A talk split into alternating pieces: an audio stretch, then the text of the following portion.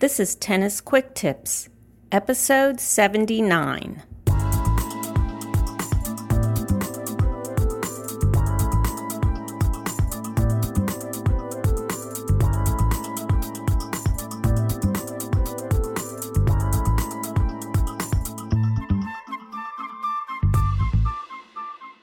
Hi, this is Kim from tennisfixation.com. I'm your host for the Tennis Quick Tips podcast. With every episode, Tennis Quick Tips gives you a quick and easy tip to improve your tennis game and to make sure you're having fun every time you step on court. Well, this week I was reminded not once, not twice, not three times, but four times how important it is to be patient when playing tennis. And I think this is an important tip, and it's one that I know a lot of players don't think about or don't really think it is that important. So let's talk about the importance of patience in tennis. A lot of tennis players, myself included, like to get out on the court and rush themselves to the winner. The other thing a lot of players like to do, myself included, is just get out there and play and not think too much and not have much of a plan. The thing about tennis is, while it's a sport, while it is good to be quick out on the court, having patience is also an important quality. So, how do you know whether or not you're an impatient player? The way I know that I'm not being patient is first of all, I start making a lot of errors. I go for too much, and a lot of balls end up being out. Second, I know I'm being impatient when I am trying for low percentage shots instead of waiting for the higher percentage, easier shot to come to me. And third, I know I'm being impatient when I am serving without a plan. My serve is probably the best and easiest indicator of my need to slow down and be patient. If I'm just rushing, moving from side to side quickly, am not thinking about where my serve needs to go and what the weaknesses of my opponent are, then I know I'm being impatient. Now, I said I had four reminders of this this week. The first happened when I played a doubles match on Monday. And my partner was a lot like me. We wanted to rush the net, we wanted to hit winners up at the net, and we were playing against ladies who were very patient, who did not at all mind lobbing us, trying to push us back. And we thought that the way to beat them at first anyways was going to be to be super aggressive, to be quick and to try to tire them out. We won the first set 6 love, so that seemed like a great plan, but they figured us out, started lobbing quite a bit, and we ended up losing the second set 4 6. So both my partner and I had to tell ourselves and each other to be patient, to quit giving away points by making errors, to slow it down, to change our game a little bit. That's what we did. And we ended up winning the third set 6 4.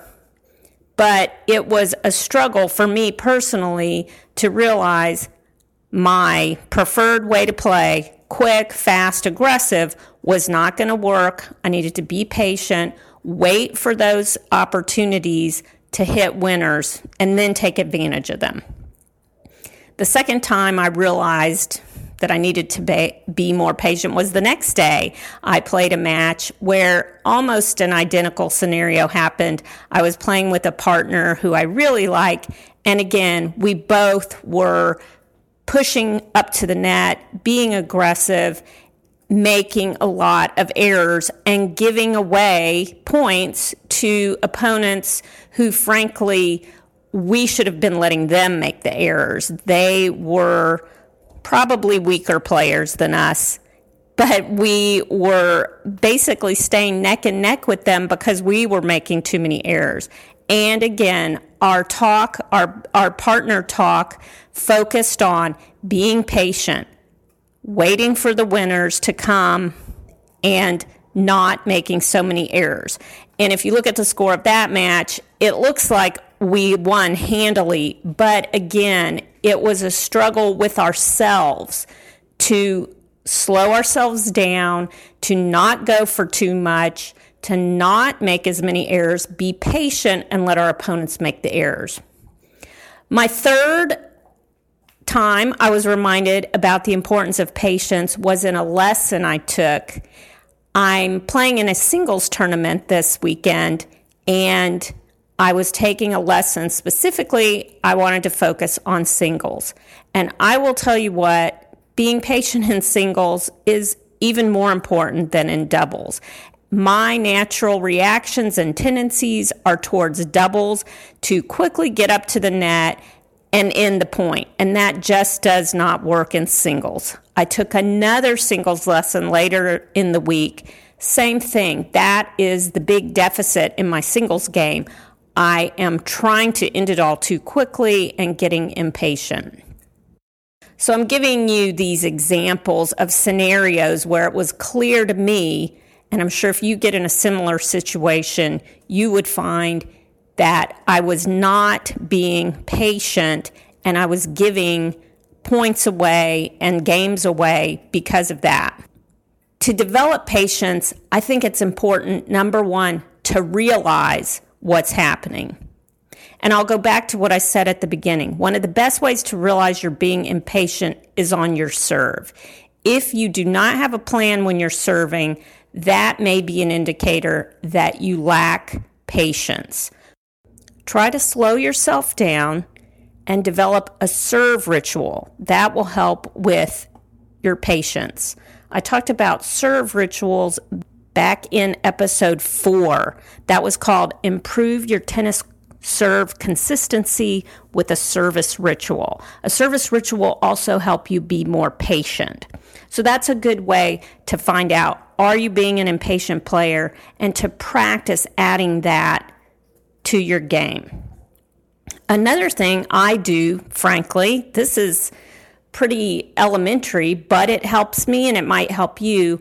I have a little sticker inside the throat of my racket that says patience. I actually put it there this week because I've got this singles tournament coming up.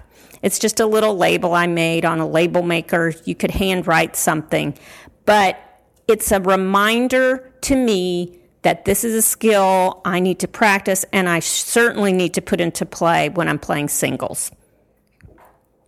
So, patience. It's an important skill in tennis.